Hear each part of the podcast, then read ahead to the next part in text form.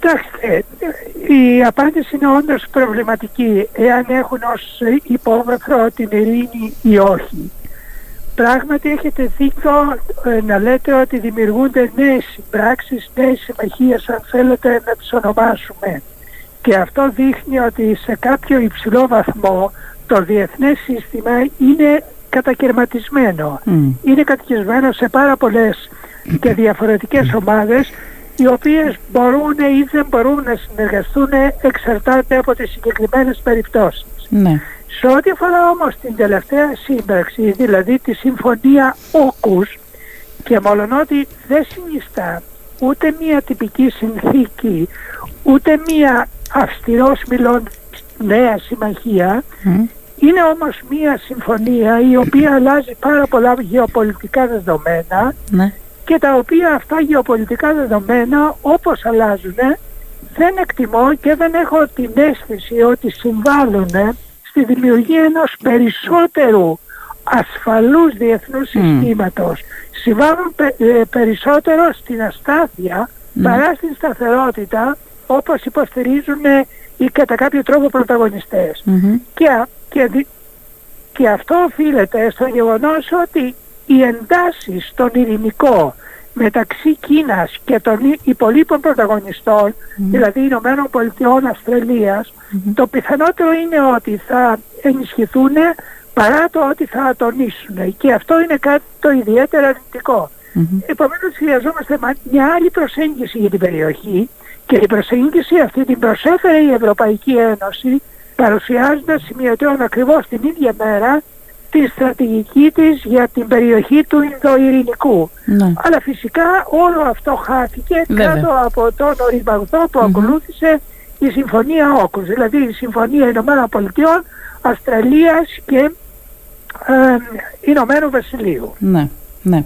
Ε, λέγατε στη συζήτησή μας ότι παρά του περί του αντιθέτου λεγόμενα, το δι- γεγονός δηλαδή ότι προφανώς οι πρωταγωνιστές ε, της όκους, της α, Νέας Συμμαχίας λένε ότι κινούνται προς την ειρήνη και κινούνται προς τη σταθερότητα. Εσείς λέτε ότι μάλλον ο- όλα τα δεδομένα δείχνουν ότι συμβαίνει το αντίθετο, ότι κινούνται δηλαδή, κινείται μια υ- ολόκληρη κατάσταση προς την αστάθεια. Και ήθελα να σας πω, να σχολιάσω ότι το βλέπω και λογικό γιατί τώρα ε, είδαμε όλοι τι, α, ε, τι έχει συμβεί με τα, με τα υποβρύχια, με τα, πι- τα οποία υποβρύχια τελικά ε, η Αυστραλία δεν θα τα προμηθευτεί από τη Γαλλία, αλλά θα τα προμηθευτεί από την Αμερική και θα είναι πυρηνοκίνητα. Ε, και ουσιαστικά αυτό πάει κόντρα σε αυτή την, ε, την συμφωνία ας πούμε, που είχε κάνει ο κόσμος ε, για μη διάδοση ε, των πυρηνικών. Κοιτάξτε, ε, αυτή είναι μια άλλη πάρα, πάρα πολύ σημαντική πτυχή και από πάρα πολλές πλευρές.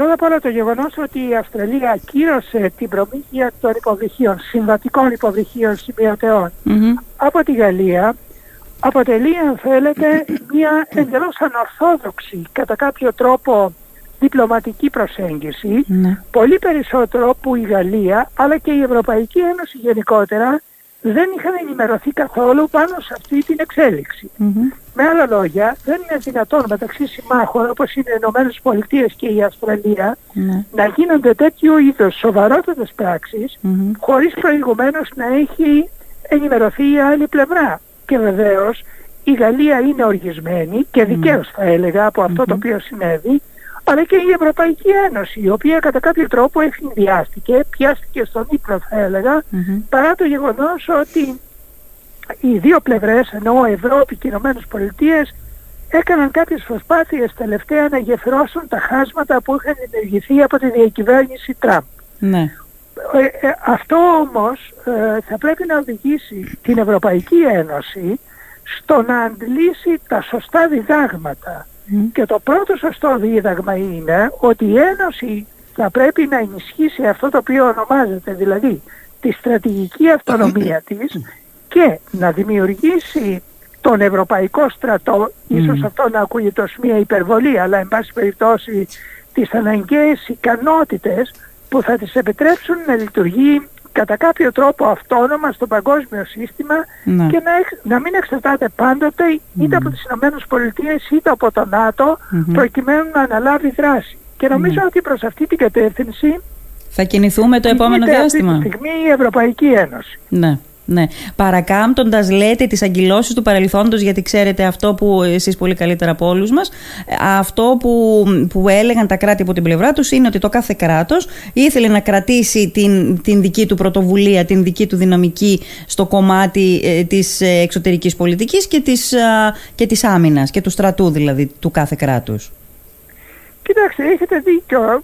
αυτή ήταν η θέση και θα έλεγα ότι και σήμερα ακόμα ε, ορισμένα κράτη-μέλη, όπως παραδείγματος οι χώρες της Βαλτικής, η Πολωνία και κάποιες άλλες, θα ήθελαν ακριβώς να κρατήσουν στην αποκλειστική τους δικαιοδοσία ναι. τον τομέα της αμυνας Αλλά η πραγματικότητα δείχνει ότι τα προβλήματα και οι προκλήσεις, οι απειλές και οι κίνδυνοι που αντιμετωπίζουμε υπερβαίνουν τα όρια ενός κράτους. Με άλλα λόγια, μία χώρα από μόνη της δεν μπορεί να αντιμετωπίσει τέτοιο είδους προκλήσεις. Και κατά συνέπεια θα πρέπει να εργαστούμε σε συλλογικό επίπεδο, δηλαδή στο επίπεδο της Ευρωπαϊκής Ένωσης. Ναι. Αλλά εν πάση περιπτώσει, εάν η συγκρότηση της Ευρωπαϊκής δεν μπορεί να γίνει σε επίπεδο κρατών ναι. ε, όλων των κρατών, με τη συμμετοχή δηλαδή και των 27, ναι. θα πρέπει και μπορεί να γίνει σε επίπεδο μικρότερης ομάδας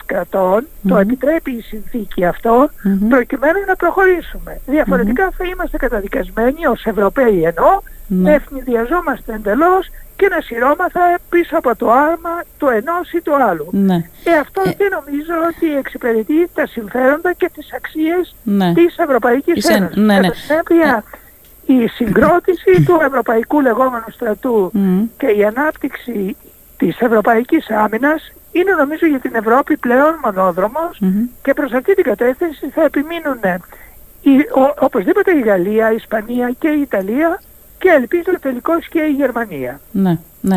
Ε, αυτό που είπατε τώρα μου έκανε πραγματικά εντύπωση. Δηλαδή, ε, ε, λέτε ότι προβλέπετε στις συνθήκες της Ευρωπαϊκής Ένωσης, ακόμη και αν δεν έχουμε μια πλήρη σύμπνοια με τον 27 της Ευρωπαϊκής Ένωσης, να υπάρχουν ομάδες μικρότερου αριθμού, ε, οι οποίες να συμμαχίσουν στο κομμάτι αυτό της άμυνας. Α, αυτή η συνάντηση που είδαμε το Σαββατοκύριακο στην Ελλάδα ε, που ονομάστηκε EU Med 9 ε, έχει ή μπορεί δυνητικά να έχει τέτοιο υπόβαθρο; Κοιτάξτε, η συνθήκη οπωσδήποτε το επιτρέπει. Υπάρχουν πολλοί μηχανισμοί ενισχυμένης συνεργασίας, δομημένης αν θέλετε συνεργασίας, η γνωστή ΠΕΣΚΟ και άλλες που πραγματικά μπορούν να αποτελέσουν τη βάση για την οργάνωση της Ευρωπαϊκής Άμυνας με λιγότερο αριθμό κρατών και όχι του συνόλου των 27. Τώρα, η συνάντηση κορυφής που έγινε των μεσογειακών κρατών, η ναι. MED9, δηλαδή οι μεσογειακές εννέα χώρες, διότι ναι. αυτή τη φορά ήταν εννέα οι χώρες, ναι. είναι μια άτυπη η οποία είναι εξαιρετικά χρήσιμη, διότι οι χώρες της Μεσογείου έχουν κοινά προβλήματα, κοινές προκλήσεις και επομένως επιχειρούν να, συντονίσουν τις θέσεις τους στο πλαίσιο της Ευρωπαϊκής αλλά δεν μπορούν οι εννέα να αποτελέσουν τον πυρήνα για την αμυντική ολοκλήρωση. Ναι. Οι εννέα θα μπορούσαν ή κάποιες εξ αυτών, δεν νομίζω όλες, ορισμένες εξ αυτών, θα μπορούσαν ωστόσο να συμμετάσχουν σε οποιοδήποτε σχήμα αμυντικής ολοκλήρωσης, επιλεκτικής αμυντικής ολοκλήρωσης προκύψει και νομίζω οπωσδήποτε θα συμμετάσχει η Ελλάδα και πρέπει να συμμετάσχει η Ελλάδα σε αυτό τον, ε, σε αυτό τον πυρήνα. Πάντως η Γαλλία θα είναι μία από τις προθετικές αλλά οπωσδήποτε η Ισπανία και η Ιταλία αλλά και η Πορτογαλία συμφωνούν προς αυτή την κατεύθυνση και κατά συνέπεια θα παίξουν πρωταγωνιστικό ρόλο προκειμένου να προχωρήσουμε σε αυτή τη διαδικασία που είναι τόσο αναγκαία. Μάλιστα. Ε, ωραία. Κύριε Οκημίδη, θέλω να, να πάμε λίγο στην πλευρά πέρα από τον Ατλαντικό. Δηλαδή, ε, είχαμε συνηθίσει τα χρόνια του Τραμπ να μιλούμε για πραγματικά ανερμάτιστη πολιτική, α, ε, ε, κινήσεις που δεν εξηγούνταν με βάση τη λογική. Ε, και η εικόνα που δίνουν το τελευταίο διάστημα, ωστόσο, οι Ηνωμένες Πολιτείες υπό την διαχείριση άλλου προέδρου είναι κάπως θολώνουν το τοπίο από μόνες τους. Δηλαδή, Από τη μία, ε, η Αμερική δεν είναι πια καταρχάς η υπερδύναμη που, που, που γνωρίζαμε και με την οποία μεγαλώσαμε όλοι.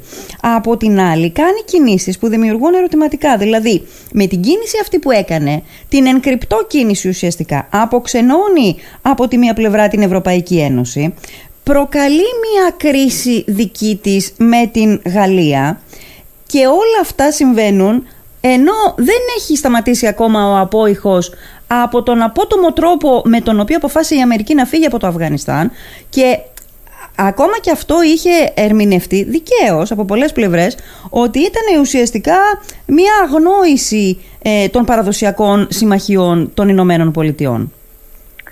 Κοιτάξτε, νομίζω ότι έχετε δίκιο.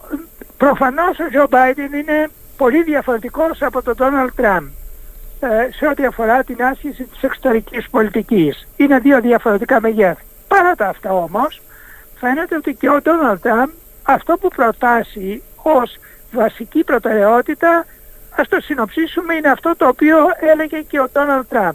Δηλαδή η American First. Πρώτα απ' όλα η Αμερική. ναι. ε, και πάνω απ' όλα η Αμερική.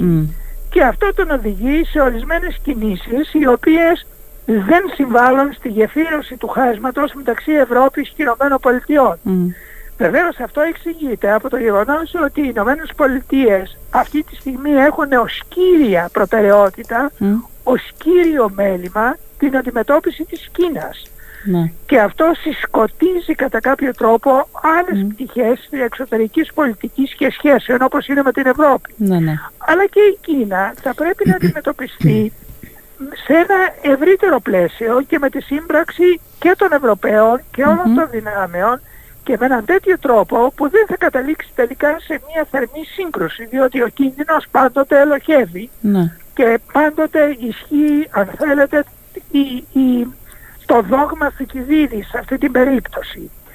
Ε, όπως και εσείς αναφέρατε και στις δύο τελευταίες μείζωνος σημασίες εξελίξεις, δηλαδή αποχώρηση από το Αφγανιστάν και η συμφωνία Όκους και στις δύο αυτές περιπτώσεις ο, η Ουάσιγκτον δεν ενημέρωσε και δεν διαβουλεύτηκε με την Ευρώπη. Ναι. Προφανώς δεν πρέπει να οδηγηθούμε σε ρήξη με τις Ηνωμένες Πολιτείες, αλλά από την άλλη μεριά όπως και προανέφερα, η Ευρώπη θα πρέπει να συγκροτήσει την δική της αμυντική προκειμένου να μπορεί να αντιμετωπίσει καταστάσεις. Ή να το πω απλούστερα αν θέλετε δεν μπορεί να στηρίζεται και να έχει απόλυτη εμπιστοσύνη στις αντιδράσεις και στη συμπεριφορά της Ουάσιγκτον. Ναι.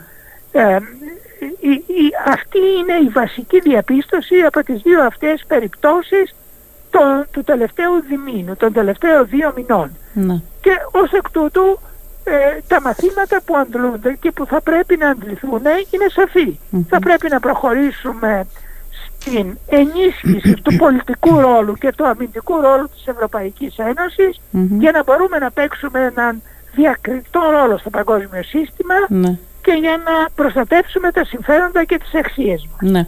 Είναι η πολλωστή φορά που το συναντάμε μπροστά μας κύριο Ακημίδη αυτό, αυτή την ανάγκη δηλαδή.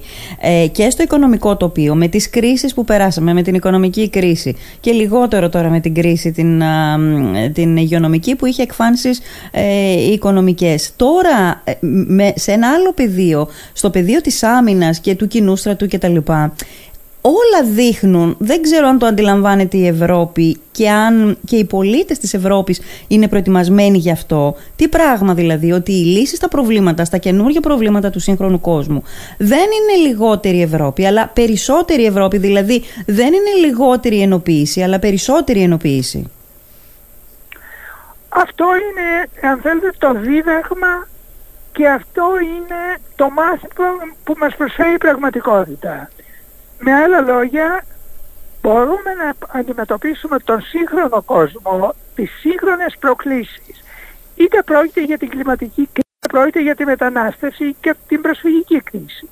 Είτε πρόκειται για τις αστάθειες και τις συγκρούσεις που έχουμε στο άμεσο περιβάλλον μας ή στο ευρύτερο παγκόσμιο σύστημα, μόνο με περισσότερη Ευρώπη, με βαθύτερη ενοποίηση.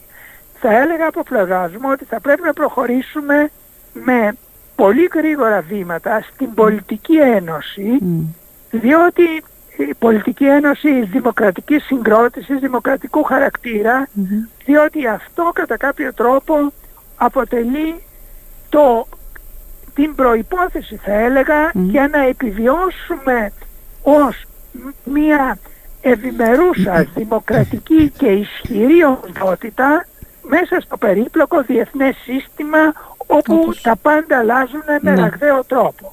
Και είναι βεβαίως σημαντικό να σημειώσουμε ότι σε ορισμένες κρίσεις, όπως λόγω χάρης στην κλιματική κρίση, η Ευρώπη βρίσκεται στην πρωτοπορία σε σχέση με οποιοδήποτε άλλο ή με οποιαδήποτε άλλη περιοχή.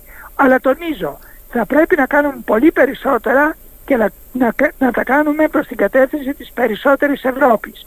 Και αυτή η συζήτηση που έχει ξεκινήσει για το μέλλον της Ευρώπης, που συμμετέχουν ε, ε, Ευρωπαίοι πολίτες, νομίζω ότι είναι μια σημαντική άσκηση που μπορεί να μας οδηγήσει σε ορισμένες προτάσεις που να συμβάλλουν προς αυτή την κατεύθυνση. Αλλά στο τέλος τέλος της διαδικασίας νομίζω θα χρειαστούμε μια ριζική τροποποίηση των συνθήκων, μια πάρα πάρα πολύ δύσκολη άσκηση ομολογουμένως, αλλά τελικώς δεν μπορούμε να την αποφύγουμε και εκεί θα μετρηθούμε όλοι ναι. και λίγο πολύ θα, ε, κατά κάποιο τρόπο θα κρυθούμε Το πώς η Ευρώπη θέλουμε και ποια ακριβώς Ευρώπη ποια ακριβώς Ευρώπη θέλουμε. Ναι.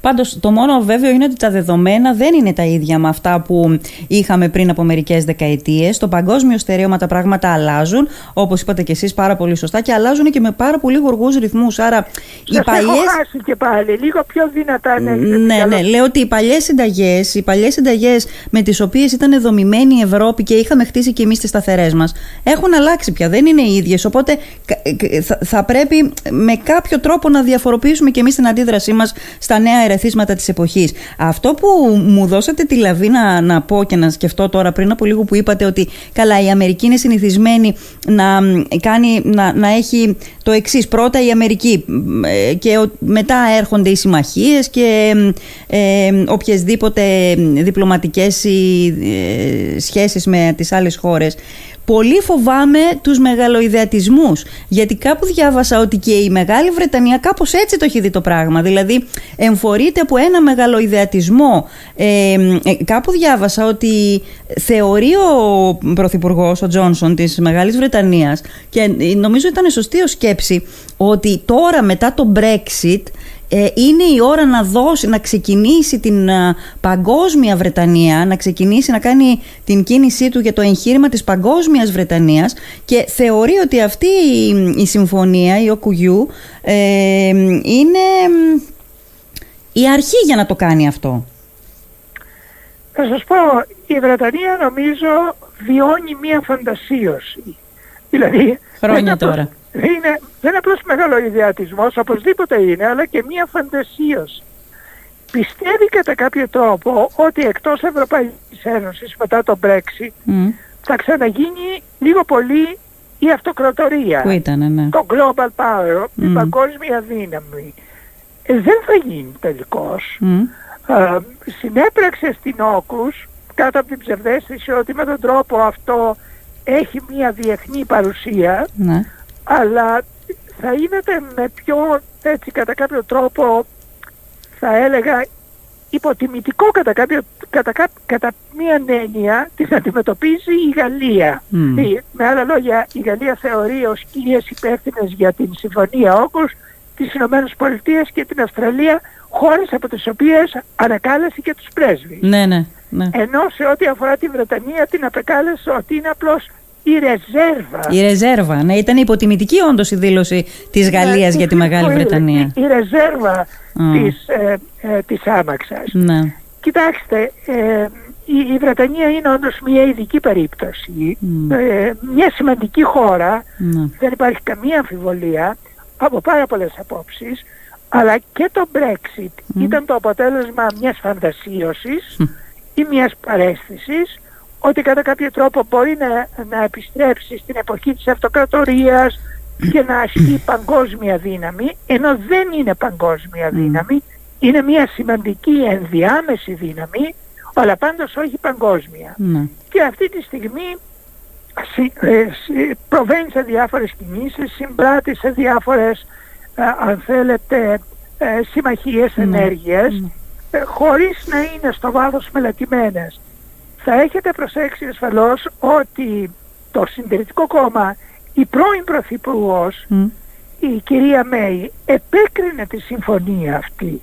Επέκρινε τη συμμετοχή του Ηνωμένου Βασιλείου με το επιχείρημα ότι μπορεί να οδηγήσει το Ηνωμένο Βασίλειο σε έναν μη επιθυμητό πόλεμο με την Κίνα Μμ. εξαιτίας του προβλήματος της Ταϊβάν. Διότι πράγματι εκεί μπορεί να απεχθεί το μεγάλο παιχνίδι στα επόμενα, στα επόμενα χρόνια. Ναι. Αλλά πάντως αυτή είναι η κατάσταση σχετικά και γύρω από τον ρόλο της, από το ρόλο της Βρετανίας. Ναι. Και ε, για όσο συντηρείται αυτή η φαντασίωση νομίζω θα βλέπουμε τέτοιου είδους κινήσεις οι οποίες μπορεί να αποδειχθούν και εξόχως επικίνδυνες. Ναι. Ε, ε, κανείς δεν μπορεί να το προεξ... να, να γνωρίζει τι μέλη γενέστε. Ναι. Ε, φαντασίες ε, που μπορεί να αποδειχτούν επικίνδυνες στο, ε, στο πραγματικό τοπίο, έτσι, εντελώς ρεαλιστικά, απολύτως ρεαλιστικά.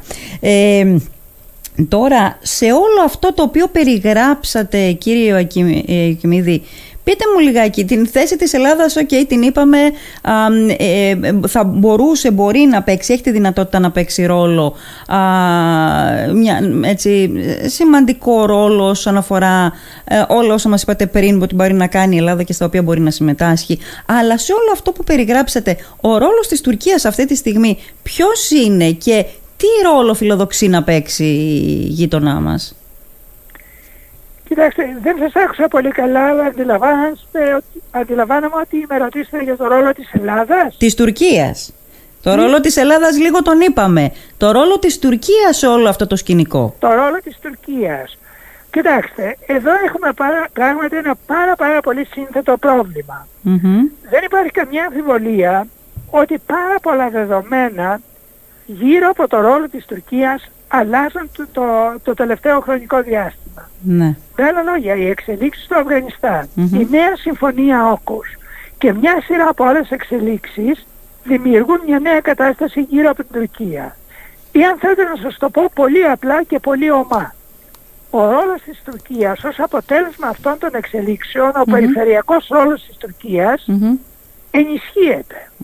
Και αυτό θα πρέπει να το κατανοήσουμε. Ναι. Και η Τουρκία σε αυτό το πλαίσιο επιχειρεί να εξομαλύνει σχέσεις.